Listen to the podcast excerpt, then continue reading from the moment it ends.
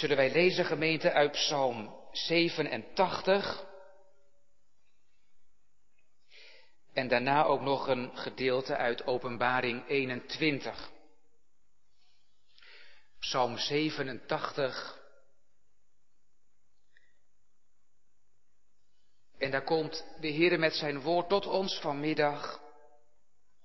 Een psalm, een lied van de zonen van Korach. Zijn fundament rust op de heilige bergen. De Heere heeft de poorten van Sion lief, boven alle woningen van Jacob. Zeer heerlijke dingen worden over u gesproken, stad van God. Ik noem Rahab en Babel onder wie mij kennen. Zie, de Filistijn en de Tyriër met de Cushiet, die zijn daar geboren. Van Sion wordt gezegd, man voor man is erin geboren. De Allerhoogste zelf doet haar stand houden. De Heere telt hen erbij, wanneer hij de volken opschrijft en zegt, deze is daar geboren de zangers, evenals zij die in rijen dansen, zingen, al mijn bronnen zijn in u. We willen verder lezen in Openbaring, hoofdstuk 21, vers 9 tot en met vers 27 over het nieuwe Jeruzalem. Openbaring 21 vanaf het negende vers. En een van de zeven engelen die de zeven schalen hadden, vol van de zeven laatste plagen, kwam naar mij toe en hij sprak met mij en zei, kom, ik zal u de bruid, de vrouw van het lam laten zien. En hij voerde mij weg in de geest op een grote en een hoge berg en liet mij de grote stad zien, het heilige Jeruzalem, dat neerdaalde uit de hemel bij God vandaan zij had de heerlijkheid van God. En haar uitstraling was als een zeer kostbare edelsteen, als een kristalheldere steen jaspis. Zij had een grote en hoge muur met twaalf poorten en bij die poorten twaalf engelen. Ook waren er namen opgeschreven, namelijk van de twaalf stammen van de Israëlieten. Drie poorten op het oosten, drie poorten op het noorden, drie poorten op het zuiden en drie poorten op het westen. En de muur van de stad had twaalf fundamenten met daarop de twaalf namen van de twaalf apostelen van het lam. En hij die met mij sprak had een gouden meetlat om de stad op te meten en haar poorten en haar muur en de stad lag daar als een vierkant. Haar lengte was even groot als haar breedte. En hij mat de stad met het meetlat op, twaalfduizend stadien. Haar lengte, breedte en hoogte waren gelijk. En hij mat haar muur op, honderdveertig el, een mensenmaat die ook de maat van een engel is. En het bouwmateriaal van de muur was jaspis en de stad was van zuiver goud, gelijk aan zuiver glas. En de fundamenten van de muur van de stad waren met allerlei edelgesteenten versierd. Het eerste fundament was jaspis, het tweede saffier, het derde galsedon, het vierde smaragd, het vijfde onyx, het zesde sardius, het zevende chrysoliet, het achtste beryl, het negende topaas, het tiende chrysopaas, het elfde hyacint en de twaalfde amethyst. En de twaalf poorten waren twaalf parels. Elke poort apart bestond uit één parel. En de straat van de stad was zuiver goud als doorzichtig glas. Ik zag geen tempel in haar want de Heere, de Almachtige God is haar tempel en het lam. En de stad heeft de zon en de maan niet nodig om haar te beschijnen, want de heerlijkheid van God verlicht haar en het lam is haar lamp. En de naties die zalig worden zullen in haar licht wandelen en de koningen van de aarde brengen hun heerlijkheid en eer erin. En haar poorten zullen overdag nooit gesloten worden, want daar zal geen nacht zijn. En zij zullen de heerlijkheid en de eer van de naties daarin brengen. Al wat onrein is, zal er niet inkomen. En ook niemand die zich bezighoudt met gruwelen en leugens, maar alleen zij die geschreven zijn in het boek des levens van het Lam. Tot zover de schriftlezingen, de tekst voor vanmiddag vindt u in Psalm 87, het eerste gedeelte van het tweede vers.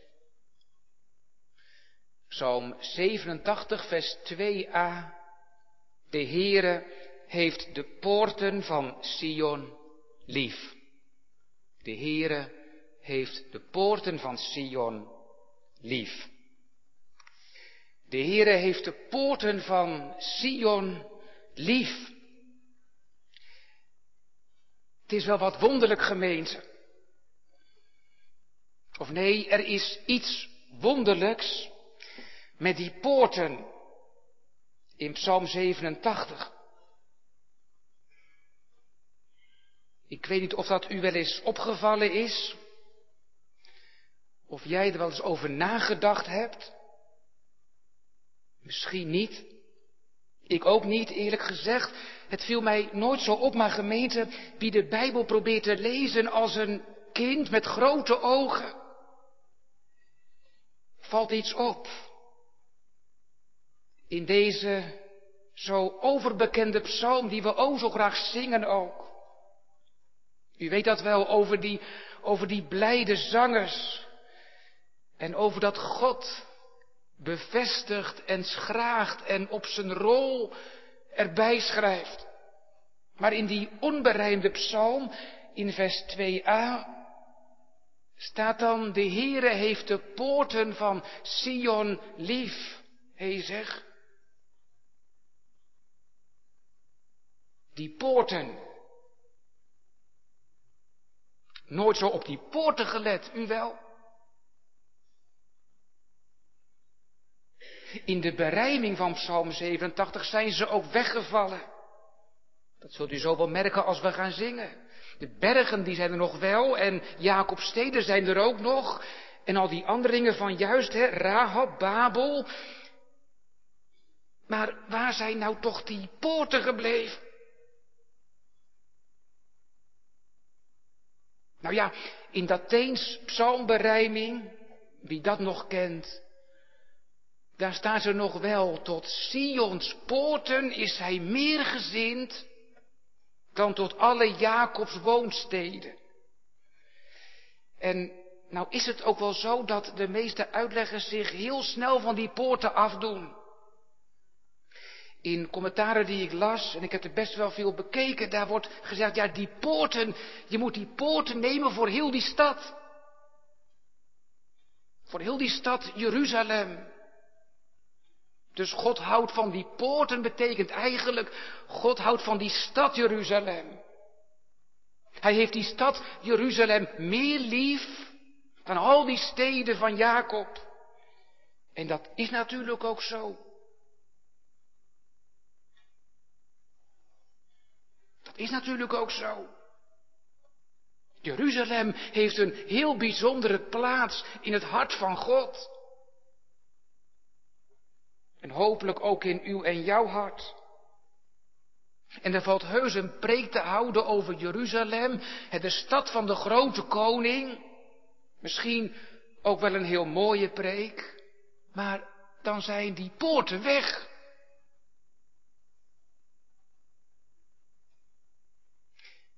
Ik zou gemeente in alle bescheidenheid vanmiddag vooral die poorten eens van wat dichterbij willen bekijken. En erachter zien te komen waarom de Heere zo van die poorten houdt.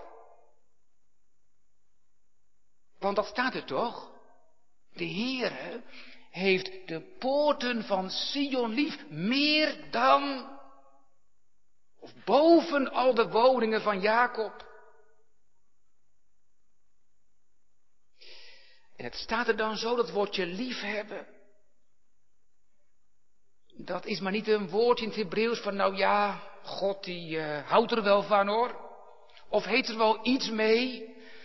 Is erop gesteld? Nee, hier wordt een heel erg diep woordje gebruikt. Een heel, ja ik zeg het toch maar zo, een heel hartstochtelijk woordje. In het Hebreeuwse Oude Testament wordt het woordje voor liefde hier gebruikt, vaak gebruikt om de liefde tussen man en vrouw in een huwelijk aan te duiden. Een man en een vrouw die hartstochtelijk van elkaar houden, als het goed is. Het wordt in het Oude Testament ook steeds gebruikt om de verbondsliefde, de liefde van God voor zijn volk te typeren. Geen opwelling dus. En de Griekse vertaling van het Oude Testament vertaalt het met agape. En zet dat woordje helemaal aan het begin van de tekst. Lief, zeer lief. Ontzettend lief, hartstochtelijk lief heeft de Heere de poorten van Sion. Maar die poorten. Waarom nou die poorten? Willen wij toch weten of niet? Want als wij nou Jeruzalem in willen, als wij die stad van de grote koning in willen, moeten wij toch door die, ja, door die poorten heen.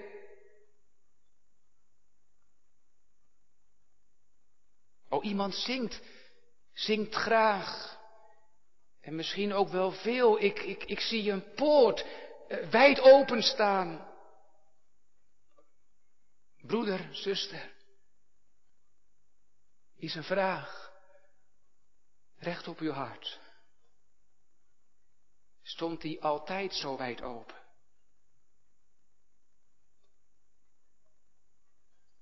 En zomaar. Ik denk dat wij maar al te makkelijk gemeente, als het ware zo de psalm inhollen.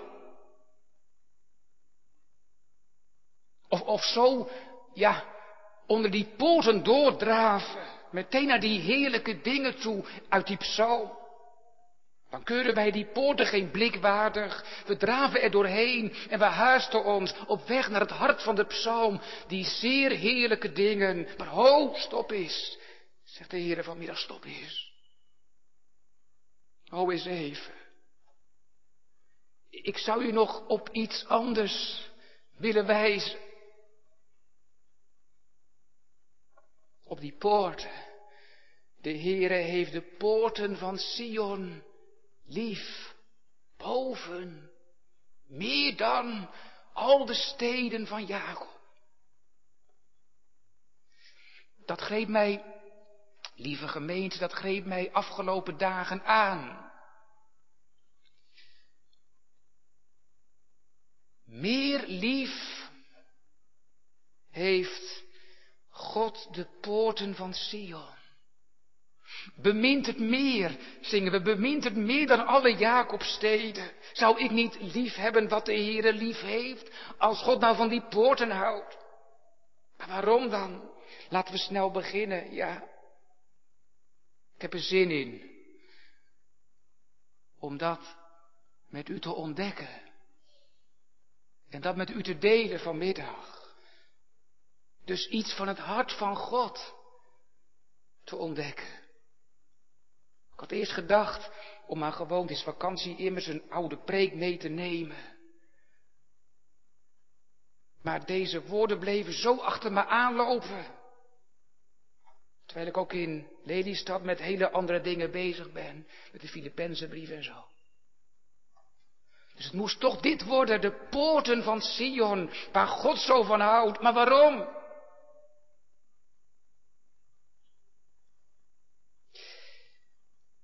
Hopelijk kwamen wij met een geweldige honger naar de kerk. En zijn we straks vol verbazing over het woord van onze God.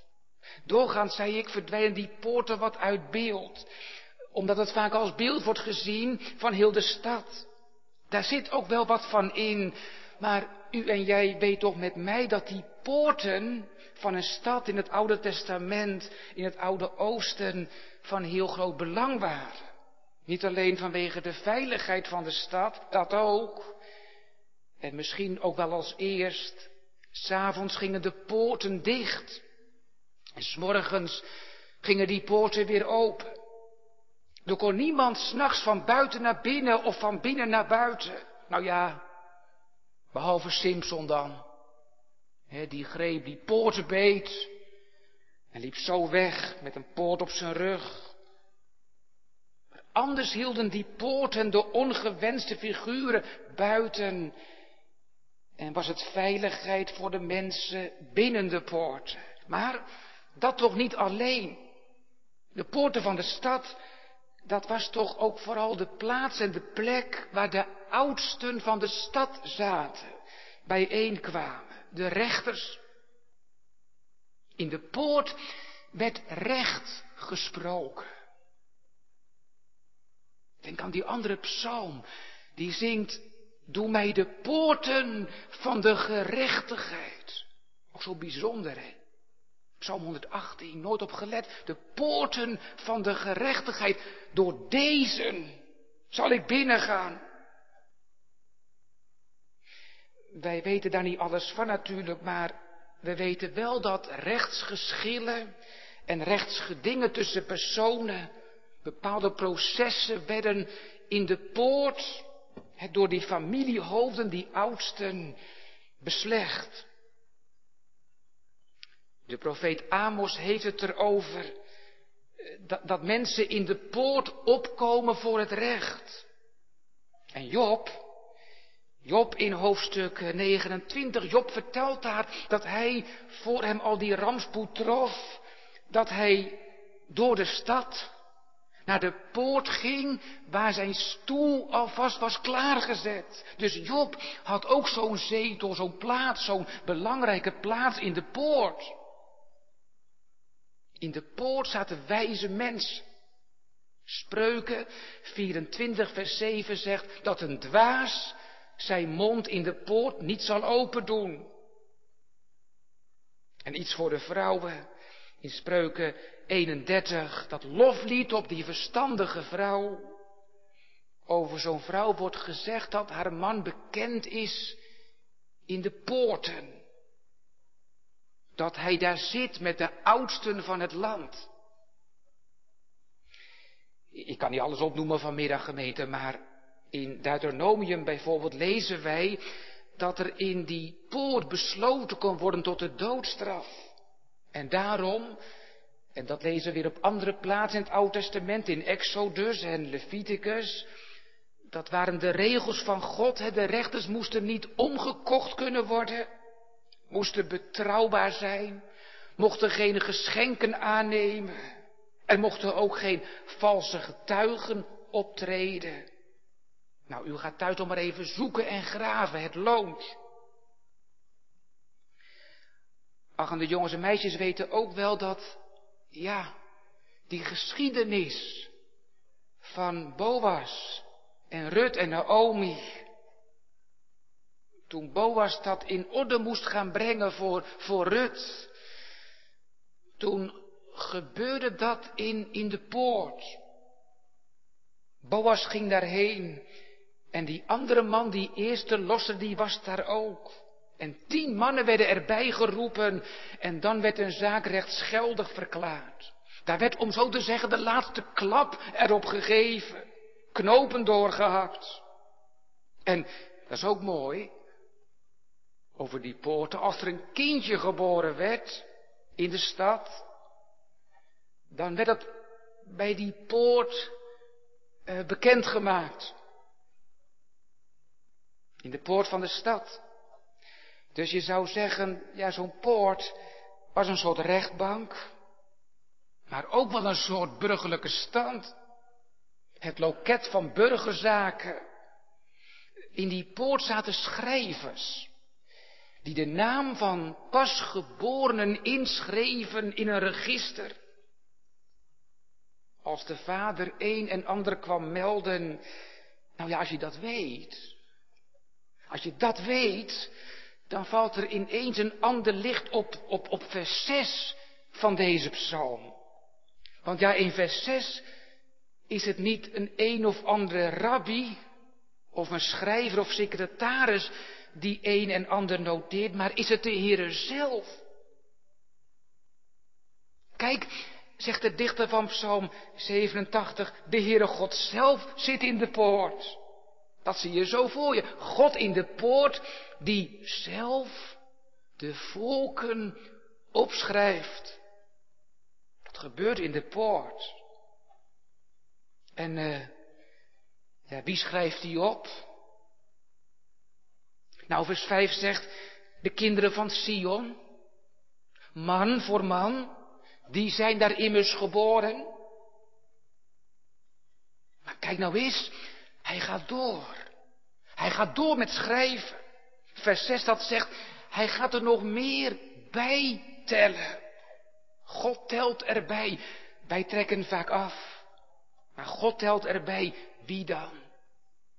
In vers 4 staat het. Rahab. Ja, wie is Rahab dan? Was Egypte. Egypte? Nee, dat kan niet. Dat kan niet. Dat is het land van de onderdrukking. En van de onderdrukkers. Het slavenland. Kom nou. Mogen die mensen, die slavendrijvers, er ook bij? Ja, volgens God wel. En wie dan nog meer? Babel. Babel. Dat is toch het land van de ballingschap. Is God even vergeten dat dat volk zijn volk in ballingschap gevoerd heeft? Babel. Het moet toch niet gekker worden? Maar goed, dan zijn we er misschien nu zo'n beetje. Want ja, de genade is nu toch wel een beetje op. Wat ons betreft. Zie. Zie. De Filistijn. Nee, dat kan niet. Dat kan echt niet.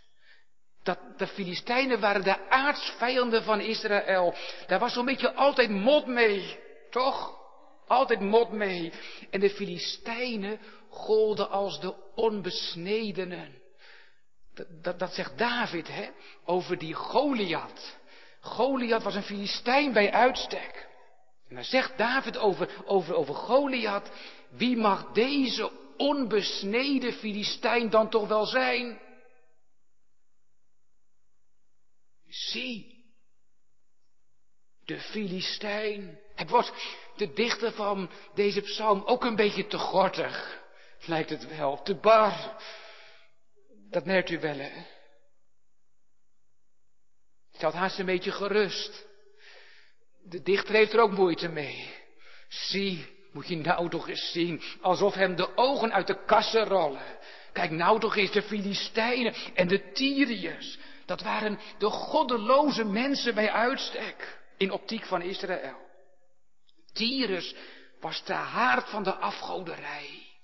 Dat zegt de Heer Jezus, hè? als nou in Tyrus en Sidon de krachten waren geschied die bij u gebeurd waren, zij zouden zich, Tyrus, die goddeloze mensen, mensen van de wereld, buitenbeetjes, staan die er ook op?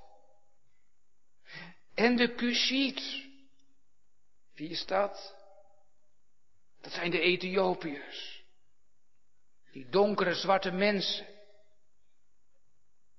Waar tegenwoordig zoveel te doen, om te doen is in Amerika. En ook al bij ons soms in de stad merken wij het ook, eerlijk gezegd.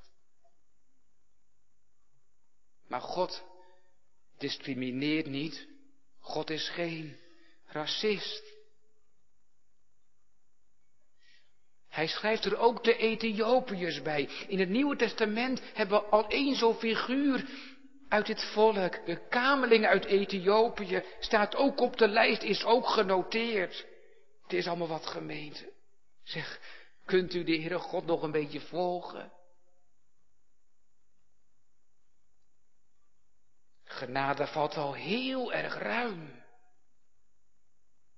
Zie. Kijk nou toch eens. Ja, je kijkt je ogen erop uit. God gaat schrijven en als hij gaat schrijven, als hij erbij gaat tellen. En ik moet erbij zeggen nog eventjes, voor we teruggaan naar die poort, hè. Nou, daar zijn we eigenlijk al natuurlijk, maar juist daar worden die mensen ingeschreven. Bij die poort, zei ik. Maar dat geboren, hè, in, eh, in vers 5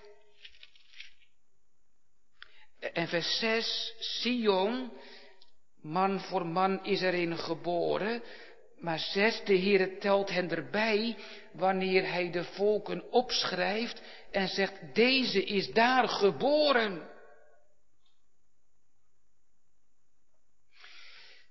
Deze mensen, u weet wel, de Filistijnen, de Ethiopiërs, de Egyptenaren, de Babyloniërs. Goed, goed, zeg je nou ja, die mogen er ook bij horen dan. Nee, geboren. Geboren. Dus ook kinderen van God. Net zo goed. Dat zegt Paulus ook, hè? In een van zijn brieven. Geen vreemdelingen meer. Geen bijwoners, dat zou nog wel kunnen misschien, hè? Nou ja, goed, dan blijven ze er toch een beetje bij. Geen bijwoners. Maar medeburgers der heiligen. En, en houd u vast, huisgenoten van God. Huisgenoten van God. Proeft u dat woord is? Zijn wij op dat evangelie berekend? Nee, niet gaan rekenen, hè? Maar zijn wij op dat evangelie berekend? Huisgenoten van God. In de Griekse vertaling van het Oude Testament staat hier over deze mensen. Ik ga ze niet weer noemen, u weet ze nu wel. Ieder van hen. Ieder van hen zal Sion moeder noemen. Kijk, Sion zegt, Sion zegt, of Israël zegt, Sion is onze moeder, gelijk heeft ze. Maar nou zegt zo'n onbesneden Filistijn, Sion is ook mijn moeder. En de Ethiopiër zegt, Sion is ook mijn moeder.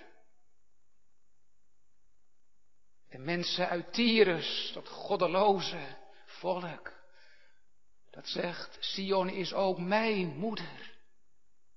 Die zou er een beetje, ja, duizelig van worden. Hebt u dat niet? Nooit? Onder de preek dat je soms duizelig wordt? Van het evangelie. Dat vindt nou allemaal plaats in die poort. Daar zit nu niet een of andere schrijver of een rabbijn, maar de Heere God zelf is daar gaan zitten en noteert man voor man op de rol. Waarom dan? Waarom dan en hoe dan gemeente? Oh, ik vergat nog iets te zeggen. Iets wat heel belangrijk is. Ik vergat nog iets. Over die poorten. Weet je, in die poorten, dat is heel belangrijk, werd ook de wet gelezen voor het volk. Wist u dat? In de poorten werd ook de wet gelezen voor het volk. Gods wet klonk daar. Zou, zou de Heer daarom die poorten zo lief hebben, omdat hij zijn wet zo lief heeft? Ja, maar, ja, maar, ja, maar die wet, die wet die veroordeelt mij toch. Zet mij toch in mijn hemd voor God. Stel mij toch in staat van beschuldiging. Als de wet in de poort gelezen wordt, nou dan zie ik die poort zo voor mijn neus dicht gaan hoor. Sta ik ineens voor een dichte deur. deur. God heeft de poorten lief.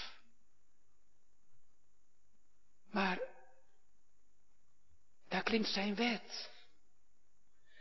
Daar wordt Gods recht geoefend. Het zijn de poorten van de gerechtigheid. Daar worden mensen die kwaad hebben gedaan ter dood veroordeeld. Maar dat doet toch voor mij juist de deur dicht. De poort bedoel ik. Maar de Heere heeft de poorten van Sion lief. Boven alle woningen van Jacob. Wie helpt mij hier uit? Wie vertelt mij hoe dat zit? Misschien helpt het als we ietsje verder lezen. In vers 3, dus net na onze tekst. Daar gaat het over heerlijke dingen. En daar heeft de HSV nog iets bijgezegd. Terecht hoor. Zeer heerlijke dingen. Zeer heerlijke dingen worden over uw gesproken stad van God. Wat zijn dat? De heerlijke dingen. De zogenaamde nikbadoot. In de Hebreeuwse grondtekst. Nou, gemeente, bij die nikbadoot, de heerlijke dingen, dan dacht het volk Israël aan de grote verzoendag. Dan voltrokken zich zeer heerlijke dingen. Op de dag van de verzoeningen, zoals die dag ook wel heette.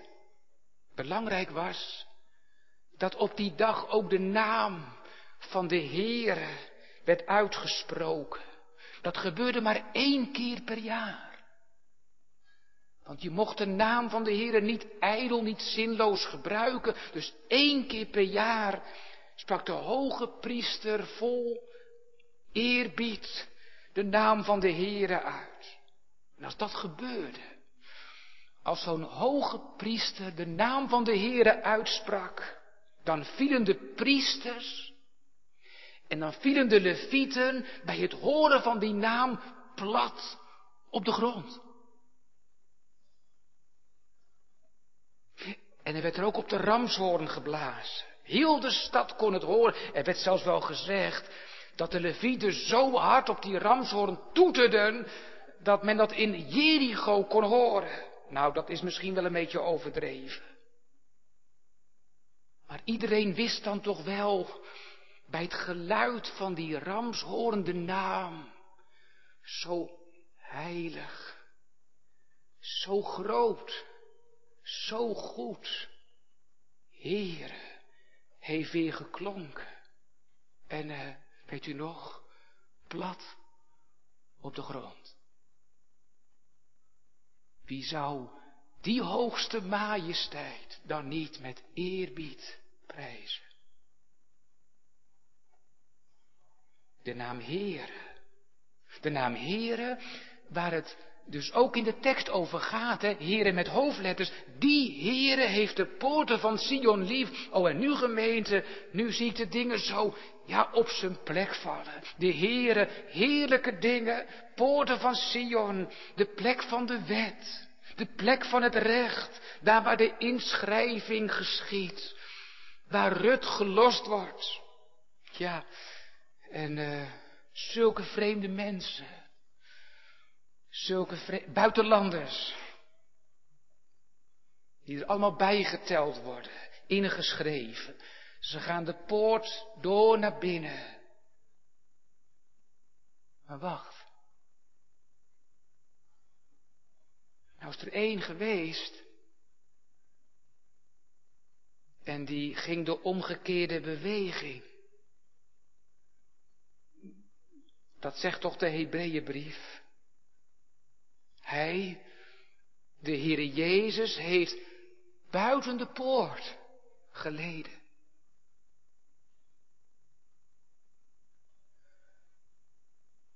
Hij eruit. En wij erin. Zo is het toch? Zo is het toch gegaan? Hij eruit.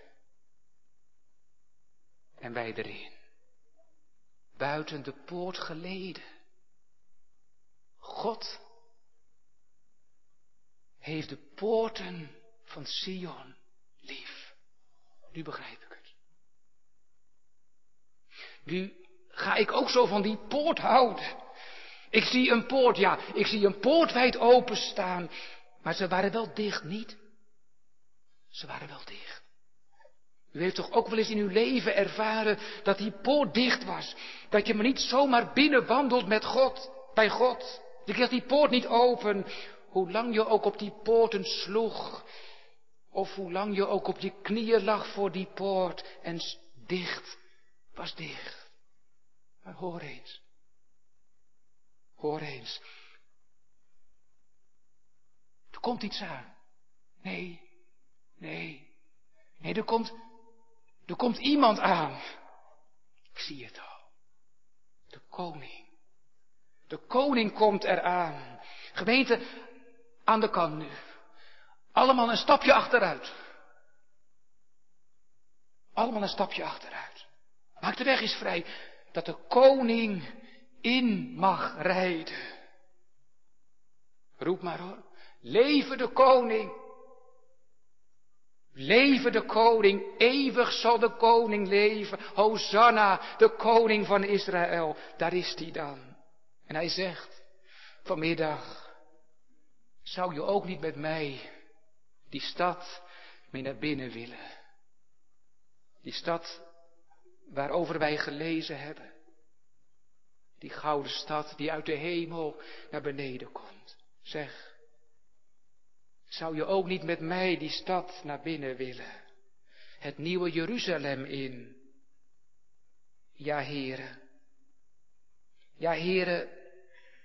Ontzettend graag, maar. En ik sta erop. Maar na u. Amen.